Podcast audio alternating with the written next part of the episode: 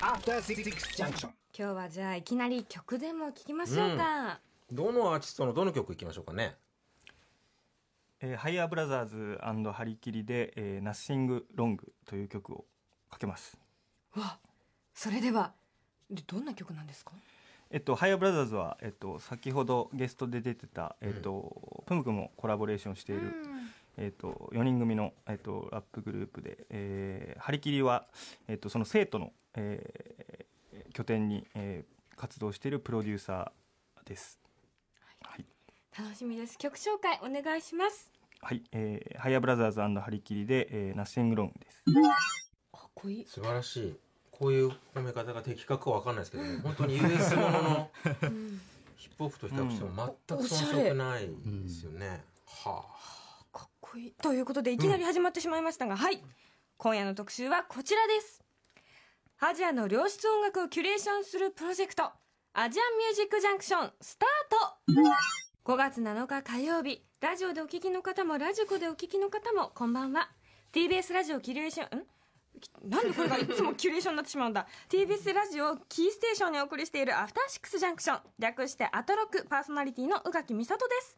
番組のメインパーソナリティライムスターの歌丸さんは来庁系出演につき木曜日までお休み。よってパーソナリティは宇垣美里と？代行パーソナリティ音楽ジャーナリストの高橋義明でお送りしております。よろしくお願いします。よろしくお願いします。さて今夜の特集は、うん。アジアンミュージックジャンクション。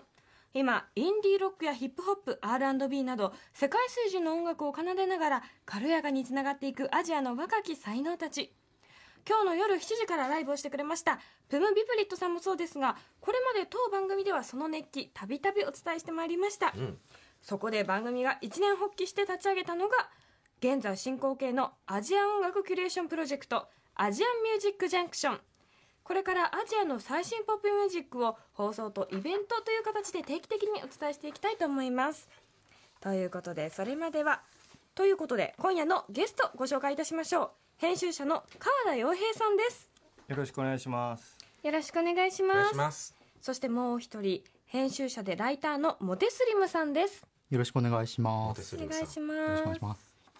まず川田洋平さんですが、はい。1988年生まれ埼玉県出身のフリーの編集者さんです、うん。書籍や広告など編集ディレクションを手掛けています。主なディレクションワークに星野源さんのオフィシャルブックイエローマガジンやカルチャー雑誌スタディオボイスなど。はい。僕はあの川田さんとはお知り合いでですね。そうですね。あの今宇垣さんがおっしゃってたあの星野源さんのオフィシャルイヤーブック、イエローマガジン。これ3年ぐらい前ですかね立ち上がったのそうですね。はい、それの編集を川田さんがされてて、僕があのライターとして参加しているということで、まあ定期的に。3年ぐらい前から。はい。で去年そのイヤーブックイエローマガジンのあの今年の2019年のバージョンの編集会議というか打ち合わせをしている時に川田さんからこのスタジオボイスをそうなんですよのアジアポップ特集はい。をいただいて、これを番組構成作家の古川君にパスしてこれはやばいぞと。じゃあこの企画が立ち上がったのももしかして。僕です。僕です。運もと命もとは的な。絶対川田さんですよ。いやいやいやい僕ということにしてください。やいやいやもう高橋さんです。はい。この本すごくないですか？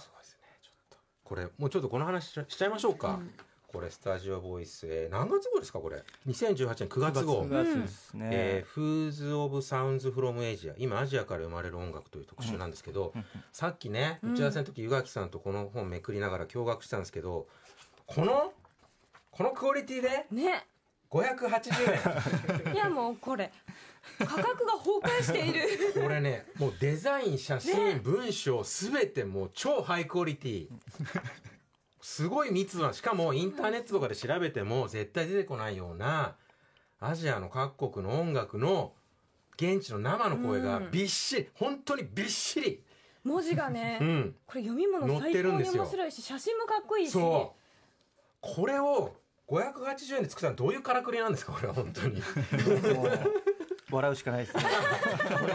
あのなんだろうアジアのポップスが好きとか関係なしに雑誌としてやばいから、ね。皆さん編集者の人とかぜひチェックしていただきたいです。本当にこれ素晴らしい。お家に置いてあるだけでその人はめちゃくちゃかっこいい。確かにねグレードがちょっと上がる気分になりますよ、はい、本当に。これ素敵。すごいなこれ。はい。そしてもう一人がモテスリムさん、うん。1989年東京生まれのフリーの編集者ライターさんです。カルチャー雑誌こちらのスタジオボイスにもはい。参加されているということなんですよね、あよろしくお願いします。スタジオボイス僕も、えー、と去年のはい3月号ぐらいから、ん。えー、と川田さんと一緒に入って、ん。今回のアジア号とファッション号を一緒に作ったような流れで、本日はやってまいりました。今日このあのねスーパーおしゃれな雑誌をね見てモテスリムさんという方モテスリムさんという方がまさかなんて読めばいいの、ね関与してるっていうちょっとびっくりしたんです。この名前の由来は何か？名前をいやいやでもモテスリムになりたいなっていうモテテスリム願望がそのまま。が願望から名は体を表したいっていうところで、まあもうこのままずっとやっていくおつもりで。そうですね。なんかちょっと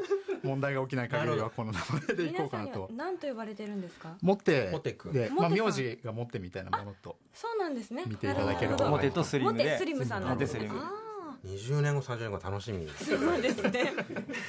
こうスリムに寄っていかなければならない人みたいなね宿命が。あのお二人はそもそもどういうご関係なんですか？僕らはえっとはい。まあもともとあのなんか遠巻きには知ってて、ええ。でまあそれで去年そのスタジオボイスの音楽特集やるっていうので、はい。僕から声をかけて。あなるほど。まああの正確に言うとその音楽特集の前の特集から一緒にうん。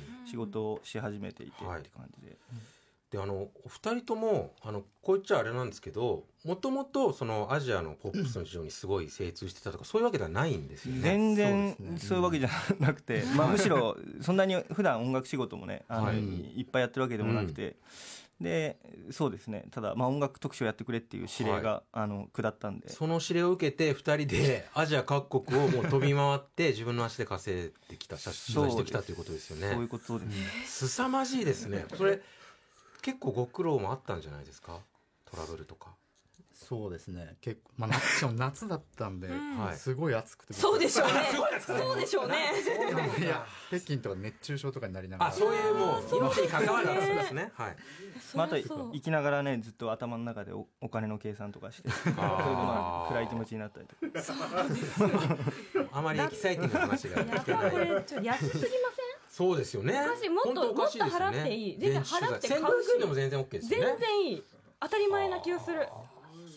えでしかもその先その元々の先行ではないものを、うん。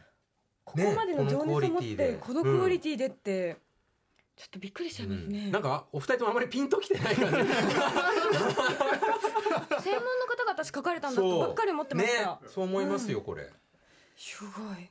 なんでですかねうん、そういうたまたま。そういうスキルそういうスキルを備えてプロや。何でもできるプロなんだっていう。プロや。いやい合わせてしまねったっていう、はあはあはあさらにこの雑誌と連動したうんイベントもあったということなんですよね、そうなんですよね、えっとまあえっと、音楽特集出したのは去年の9月だったんですけど、まあ、はいこの間3月に、えっと、アジアのファッションっていう特集をやって、でまあ、それに合わせて、えっと、その音楽特集で取材したアーティストとかを、まあ、渋谷の WWW に呼んで、えっと、2部制であのライブとあとはクラブイベントとっていうので、うん。えーやらせていただいて、うん。じゃあこれをきっかけにもう二人はもうこれからもうアジアのポップスについてはどんどんこう取材していろいろ紹介していくという、そうですね。そうですね、まあ、継続的にでも怪しいですね随分ね。いやでも今もまあなんはい。か定期的には、あの どこかしら都市には行ってて。あそうなんですね、はい。毎月。えーこうた楽しく。最近だとどこに行かれたんですか？今日この後ちょっと話すはい。あの中国のあの生徒というあはいはい。もうちなみに何カ国ぐらい行かれたんでしょなんえ国というよりは例えばまああ中国国内でも、はい。まあ、都市がね、うん。いっぱいあるし一つがめちゃくちゃもう離れめちゃくちゃ離れてるし全然文化も違うんで。はうじゃあもう一回中国に行ったらもう3週間ぐらい取材したりとか。3, 3週間はさすがにないか。でも2 2週週間間弱ぐらい。二週間とか。複数の都市を回ってっていうような。あ ディープな話が期待できそうです。ねね。今夜はこのお二人にアジアンミュージックジャンクション第1回のキュレーターをお願いしております、どうぞよろしくお願いします。よろしくお願いしよますこの番組はカルチャーキュレーションプログラムすなわちさまざまな面白を発見し紹介していく文化的情報娯楽番組です。番組へのメッセージは歌丸アットマーク @tbs.co.jp 歌丸アットマーク @tbs.co.jp までお送りください。お知らせの後本編スタートです。ここからは聞いた後には世界の見え方ちょっと変わるといいなーの特集コーナービヨンドザカルチャー今夜の特集はアジアの良質音楽をキュレーションするプロジェクトアジアンミュージックジャンクションボリューム1キュレーターに昨年9月に発売されました雑誌スタジオボイスのアジアンミュージック特集号を手掛けました編集者の川田洋平さんとモテスリモさんをお迎えしております。よろしくお願いします。早速本編に参りましょう、うん。お二人には最近取材で訪れた街を一つ取り上げその街の音楽シーンを重点的に紹介していただきます。今夜紹介する街は中国の成都、はい。成人の聖に都と書いて生徒。まあ、どこやねんという話そうですすよね。四川省の省都ということなんですけれども、そうですね。どんな街なんでしょ大体こう中国の本当中国本土のちょうど真ん中ぐらいにはい。位置してて、でえっとまあい行くと、まあ、結構南の方にあるんで割とまあ暖かかったりとか、まあ、あとはなんかすごいみんなのんびりしてるあのチルな街だっていうのをチルな街。はい、ようん。くあのみんな口にしてますね。う、うん。ちょっと写真でググってみたらうん。結構栄えてる大きなビルもあったりしてそうですね。結構栄えて本当にこうショッピングビショッピングビルみたいなのもたくさんあれば、えでもちょっとこうあの道を外れると、うんうん。いわゆるこう昔ながらのというか、伝統的な建物も残ってたりとかしていて、う大きな産業があるわけではないらしいんですけど、うん。まあ、結構その住んでる人たちがその自分たちの生活をすごいこう楽しむ街だっていうふうにはみんなよく言ってますね。人口1600万人結構大きいですよね、そうですね、うん。なんか北京とか上海とかと比べてなんか決定的な違いみたいなのってあるんですか？生徒の方がなんか、まあ、よく今生徒がどんどん伸びてきてるみたいなはい。話を聞くんですけど、うん。でも確かにすごいあれこうこれからどんどん盛り上がっていく感じは強くて、うん。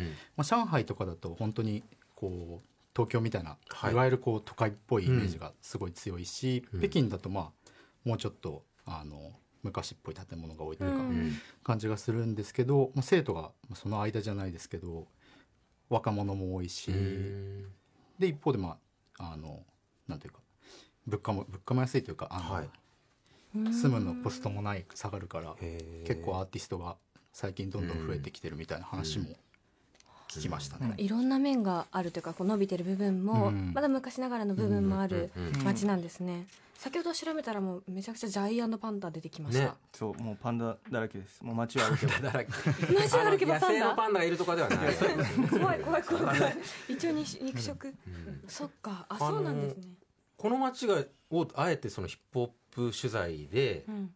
あの訪れたっていうのはどういうここが一番生徒が盛り上がってるということなんですか、やっぱりさっきあの1曲目に流した「ハイヤーブラザーズが」そのまあいわゆる今ねもうアジアの音楽語ろうとすると外すことはできないうん。その88ライジングっていうはい。あのまあ、巨大組織にですね、はい。フックアップされて、うん。でまあ、それで、まあ、ハイヤーブラザーズを中心に、まあ、その若い世代がどんどんラッパーが生まれてきてるっていうあの背景があって。で、まあ、はい。僕らもずっとその一度行ってみたいなと思ってて、うん。でそれでまあちょっといろんな仕事の関係で行く機会があって、あの中国でヒップホップがブームになってるっていうニュースはあの日本にもちょくちょく入ってきてると思うんですけど、うんうんちょっとその経緯というか流れみたいのを教えていただいてもいいですか、まあ、今言ったようにやっぱりそのハイヤーブラザーズはい。が割とこう世界的に認められたっていうことが多分うん。一番大きいのかなとは思うんですけど、まあうんとまあなんかいろいろ結構読んでたりとかするとやっぱり90年代の終わりぐらいから、はいまあ、中国の中でヒップホップあのやり始めた人たちが、まあ、どの年ってわけじゃないんですけど、まあ、同時多発的にあのいくつか出てきてで、まあ、それぞれこう各年ごとに、うんまあうん、そのどんどん歴史を積み重ねていって。はいで今もう10年代入って、まあ、やっぱりそのインターネット以降すごくこうなんだろうなまあ言ったら誰でも割とできる環境が整ったことで、まあすごくこうラッパーが増えてるっていうような状況があるまあ、あとはそのテレビ番いわゆるオーディション番組みたいな、まあもうこれはね中国だけじゃなくて、うん。まあ、日本とかアジア他の都市もそうですけど、まあ、やっぱりそういうテレビ番組とかで割とこうメジャーであのいろんなアーティストが目につくようになって、うん。まあ、同じようにその中国もあのすごいうん。あのいろんなアーティストが生まれてきてるっていうのがあのラップオブチャイナっていうあのなんかバトル番組がうんうんうん。ね結構盛り上がってるっていう話を聞きましたけどね。はい。さあここからは具体的に曲を聴きながらお話を伺っていきたいと思います、一曲目は何をお送りいたしましょう？と1曲目が、えー、と生徒とブルあのニューヨークのブルックリンを拠点にして活動しているラッパーのボハン・フェニックスっていう、はい。えーラッパーの、えー最近3月に出した「エンジェルス」っていう曲をお聴きいただきたいんですけれども、はい。このボハンっていうのが、まあ、割と生徒をこう代表するラッパーの一人ではあるんですが、こうブルックリンと生徒どちらも拠点にしていてでなおかつ本人が育ったのはブルックリンだったりするので、結構その本人のアイデンティティとかがこうアメリカと中国の間で揺れているというかまあ、アメリカに行ったら中国人って扱われるし、はい。でも中国にいるとまあ、ちょっとあの発音とかがうんうん。あのローカルで育ってきたわけではないからうんずれるみたいなところで割とそので、まあ、それをつなぐための音楽みたいなところでこうあのいろんな曲を出していてで彼はその先ほど1曲目にかけた「ハイヤーブラザーズ」しかり「ハリキリ」っていうプロデューサーとも、まあ、縁の深いはい。ラッパーではあったりして、うん。多分生徒の話をするのであれば必ず名前が上がるよううん。なラッパーの一人ではあると思います。じゃあ曲紹介お願いします、ではボハン・フェニックスで「エンジェルズ」はい、い、かがでしたか、素晴らしいですね。改めてちょっと曲紹介してもらってもいいですか、はい。えっと、えーボハン・フェニックスの「エンジェルズ」でした、これドラムレスビートレスね。そうですね。割とそのかっ先けえほど言ってたそのアイデンティティの問題問題というか、はい。本人の葛藤みたいなのもあって、はい。結構こうみんなの人気者になるっていうよりかは、うん。よりこう内省的な、ん。あの表現にどんどん先行ってるのが印象的繊細な感じで。この内省的な感じも含めて今のね、うん。アメリカのヒップホップとかとも相性でそうだし、うん。このトラック欲しがるラッパーとか全然いそうだなって感じもするんですけど。しかもこれ EP の1曲目が中国語、同じトラックで中国語で歌ってあて最後が、えっと、英語で歌ってる。うん。言葉は言語的にはミックスしていると、うん。あー。あの僕前ニュースで、はい。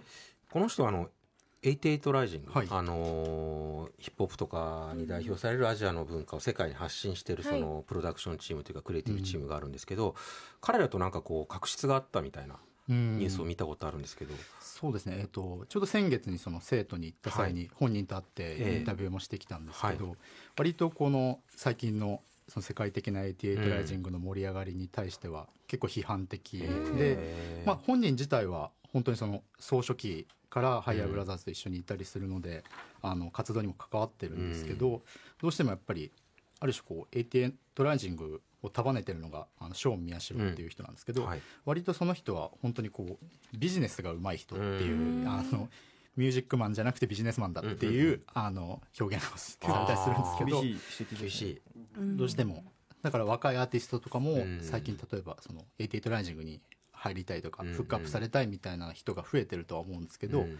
結局そういうのに入ってもある種こうビジネス的に利用されて価値がなくなったら捨てられるだけなんだからちゃんとアーティストは自分のやることをやれっていうのをまあ割と本人はへー。解いているようなタイプで。モテが言ってたわけではないってことね。え僕ではなくご飯がご飯がそう言ってたっていうことですね。日本だとまだ今本当に注目されてるって感じですけど、うん。アジア各国でのその88ライジングのその人気度信頼度みたいっていうのはまだやっぱりすごい盤石なものがあるんですか、どうなんですかね、うん。ただ、まあ、やっぱ結構国によっては、まあ、何年か前にそのツアー88ライジングがアジアツアーとかやった時に、まあ、はい。例えば、あのね、タイなんかはその88ライジングのタイ公演のその振る舞いとかやり方に対して、うん。まあ、地元のラッパーが結構、へあの SNS とかであのつついたりとかしてて、うん。まあ、あと生徒行った時とかは、まあ、そのハイヤーの、えっとまあ、育ったその町なんで、まあ、基本的には彼らがいて盛り上がることには、うん。基本的には賛成だけど、うんうん。まあ、あのそればっかり見ててもしょうがないから、うん。まあ、俺たちは俺たちのやり方でやるっていうようなことを結構言ってたりとか、うん。いい意味で活性化されるとこもあるかもしれないですね、うん。それでね、はいはいはい。じゃあ次の曲紹介していただけますか。はい、次が、えーとハウイ・リーというアーティストの曲なんですけれども、はい。このハウイ・リーというアーティストは別に実は成都出身とか成都拠点というわけではないんですが、うんうんえー、とこの先ほど挙げていたボハン・フェニックスだったり、はいハイヤーブラザーズだったりハリキリとも縁が深い中国のプロデューサーで、はいえー彼自身は今北京に、えー在住で北京。活動してるんですけれども、えっ、と、もともとは、それこそこのハイヤーブラザーズしか、えーハイヤーブラザーズっていうか、88ライジングと関わ,、あの関わりがあったり、ボハン・フェニックスにトラックを提供したりうんうん。していたんですが、結構最近は徐々にそういうヒップホップだったりクラブシーンみたいなところから少し距離を置いて、うん。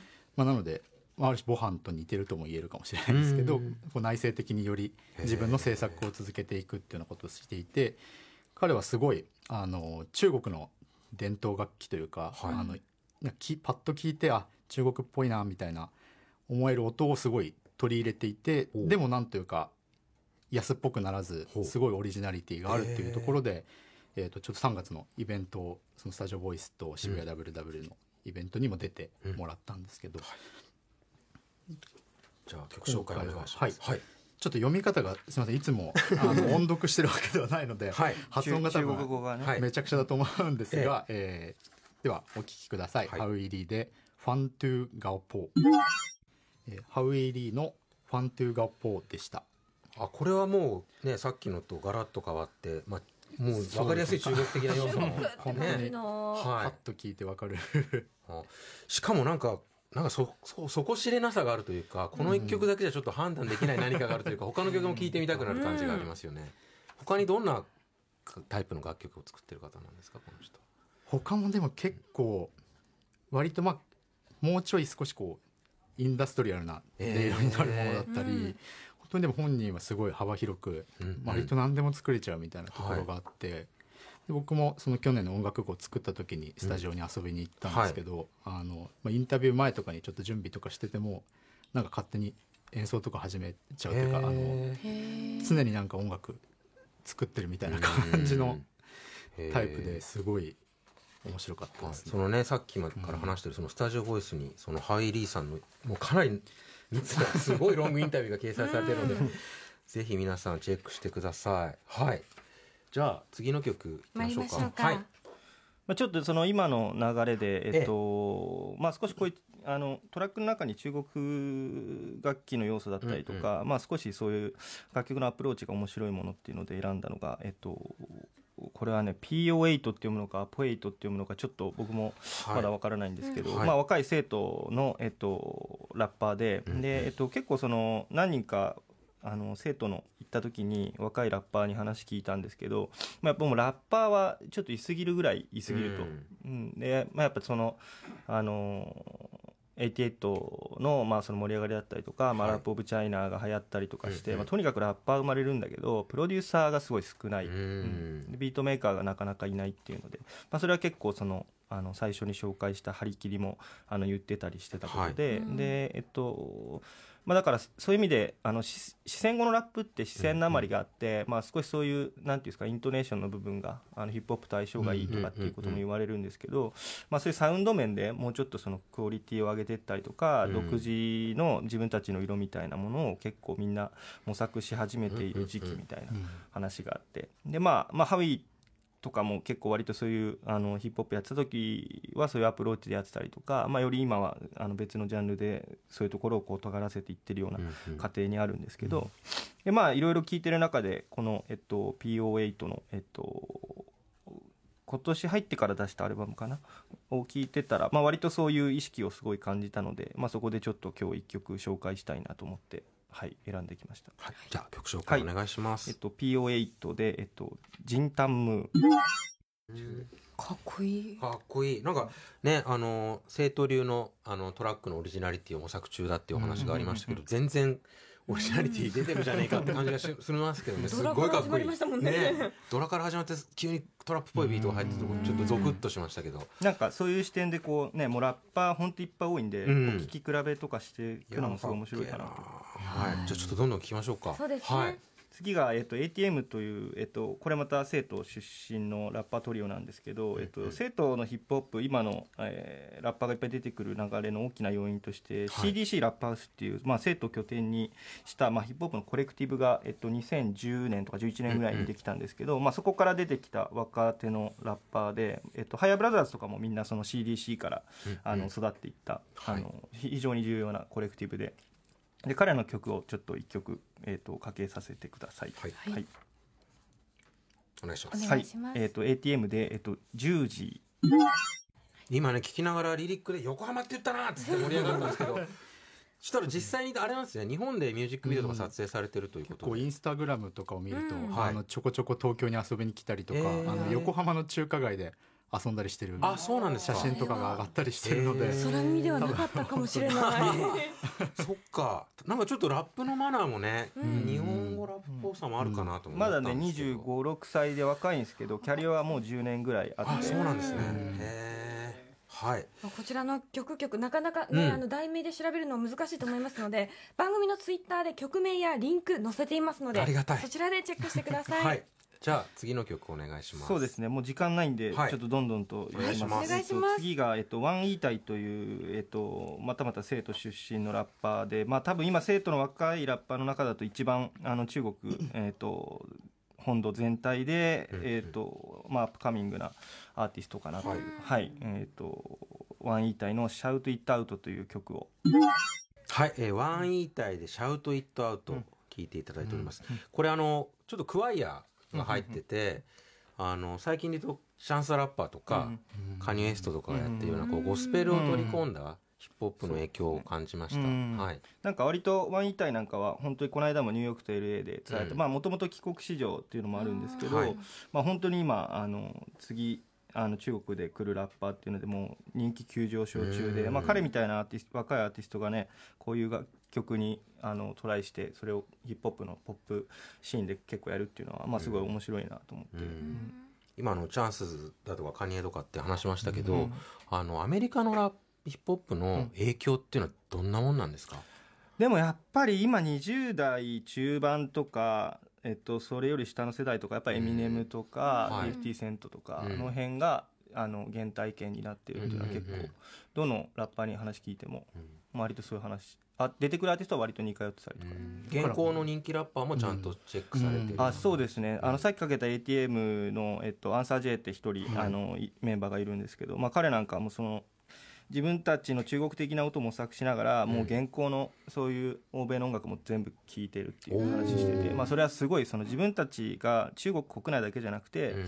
あのグローバルのトレンドの中にあの自分たちがあのアーティストとして存在してるっていうふうに位置づけてるからだっていうのをそう言ってて、うん。あそれはすごいうんさすがだなと思って。音。楽的なクオリティ高えもんな、じゃあちょっと次行ってみましょうかね。はい。はい。えー次が、えーシャーズ・ユーっていうシャーズえー。ユラッパーの曲なんですが、はい僕もちょっとインターネットしててあの見つけた方なんで、はい。詳しい情報もないんですけれども、はい。まあ、生徒出身のラッパーということで、うん。まあ、割とこうこれまで、えー出てきたアーティストってすごいこう中国のオリエンタルな感じだったり、いわゆるこうトラップっぽい感じだったり、まあ、今さっきあの高橋もおっしゃってたようなあのチャンスラッパーみたいな影響を感じられるものだったりするんですが、ちょっと,、えー、と彼は少し毛色が違うというか、うん。ディスコっぽい曲調だったりあとはこうベイパーウェブ感のあるプロデューサーと組んであの曲出したりみたいな活動をしていてで本人もなんかこう本当にモワモワってアフロのへあのえ可愛い青年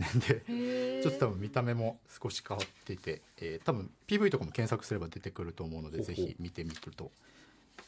はい。じゃあ曲紹介お願いします、ではシャーズ U で DC ガオ何でしたこれ？じゃあ 読めないシと思いますね。ャーズ U の DC ガオこの DC ガオっていうのが中国語でディスコのことで、はいあのーこれ全部漢字ですからね。的、的確の敵に武士の死に高い高い低いの高い。これでディスコと読むんですね、はあ。まあ、本当にねディスコサウンドだけどうん。確かにベイパーウェイっぽいちょっとふわふわ感というかもわっとした感じがありましたけど、うん。面白いですね。じゃあいろんな次行きましょあるんうですね。ねいろんなバリエーションあるんですね。結構ね、珍しいですよね。ちょっとこういう、うん。あこういう感じは。あの、うん。あのキャッチーで、まあ、少しコミカルっていうか、まあ、ネタっぽさが全開なのは、うん、ちょっと他の曲も聴いてみたい人ですこの人は、うん。はい。じゃあ次行きましょはい、はい。えっと TY フィーチャリングシェーディで、えっと、ムーラオえー、ムーラオ風はいすいません、ごめんなさい。慣れてなくて、はい、どう母ロー鳥？あ虎か。うん TY とシェーディっていうのも、えっとはい。さっき話したその成都の重要コレクティブの CDC ラップハウスのもう立ち上げメンバーで、まあ、結構なあの重鎮なんですけれども、ははい。い最近あのその、えっとシェーディあのボスシェーディと言われるあの男はですねあの、はい。CDC を抜けて、えっと自分のレーベルを作って、うんうん。でえっとさっきかけたワンイータイとかも今そのシェーディのレーベルに所属してたりとかしてて。へで、まあ、そういう政党のエリア内でも、まあ、割とそうやってなんだろうなコレクティブから独立したりとか、うんうん。まあ、分派して新しいレベルやったりとか結構そういうのがあのできてきてたりとかしてるんで、まあ、それの、あのーまあ、生徒の、まあ、重要人物ということでこの TY とシェーディの、えっと、楽曲を、はい、うん。かけたいと思います。じゃあ曲紹介お願いします。はい、えー、TY フィーチャリングシェーディで、えっと、母老虎。えー TY フィーチャリングシェー。ディシェイディで母老虎でしたっけ？はい、はい。あのラップのフローがメロディアスなフローがちょっとドレイクっぽい感じもあったりして、うん聞きやすいですね、うんビデオもあるんですねこれね。ビデオもなんかこう、結構レトロな感じで、うんクラブでもう大はしゃぎです。よ 女の子はべらかして、ん。はいはいい。わはいゆるって感じがしますそうけどですね。うん。かっこいい。はい。さああっとあっいう間にお時間。お時間になってしまいました、あはい。い、ろんな曲も聞いたので、もう情報量多かったですすね。でもこれ8曲あればこれを手がかりにいろいろ広げていけると思います。はい。うん。はい。さあ今夜お送りしてきましたアジアンミュージックジャンクションボリューム1生徒編、うん。この放送と連動したイベントがございます6月2日日曜日 TBS ラジオ主催イベント版のアジアンミュージックジャンクションボリューム1あります。ライブの出演はインドネシアのポップバンドイックバルリアリティクラブ韓国のナイトテンポそして日本からはパークゴルフが出演します。場所は代官山ユニットにてスタートは6時半夜6時半からです。詳しくは TBS ラジオホームページをイベント情報のところをチェックしてください。お二人何かお知らせ等ありましたら。じゃあ川田さんから。そうですね、はい。えっと、スタジオボイス、まあ、音楽特集出したのも半年以上前で、はい。その後に実はあのアジアのファッションっていう特集がですね、うんあはい、3月に出たんですけどあの音楽特集がねあの引き続きあの、はい。話題になってるんですけどえファッションもねぜひ、えはい。はい、はい。あのぜひ気になる方は読んでください。ちらっと見た感じもやっぱりおしゃれでしたね。うん。ねすごい仕事してますね本当今次はどこの国行くに行くとかあるんですか？一応これあアジア三部作っていうので言ってて、うん。はい。でスタジオボイス3回続けてアジアやろうぜみたいな、うん。あのプロジェクトなんですけど、まあ、次はあのまたアジアにあの再び我々も散るので。散る。散る。知らないようにしてって感じ心配。もう帰ってこないかもしれない。つけてください。気をつけてください。本当にはい。ということわけで以上アジアンミュージックジャンクションボリューム1でした。川田さんモテスリムさんありがとうございましあた。ありがとうございました。明日のこの時間はジャッキー・チェーン総選挙を行います。すごい流れだな流れがすごい。決まってる。After Six Junction.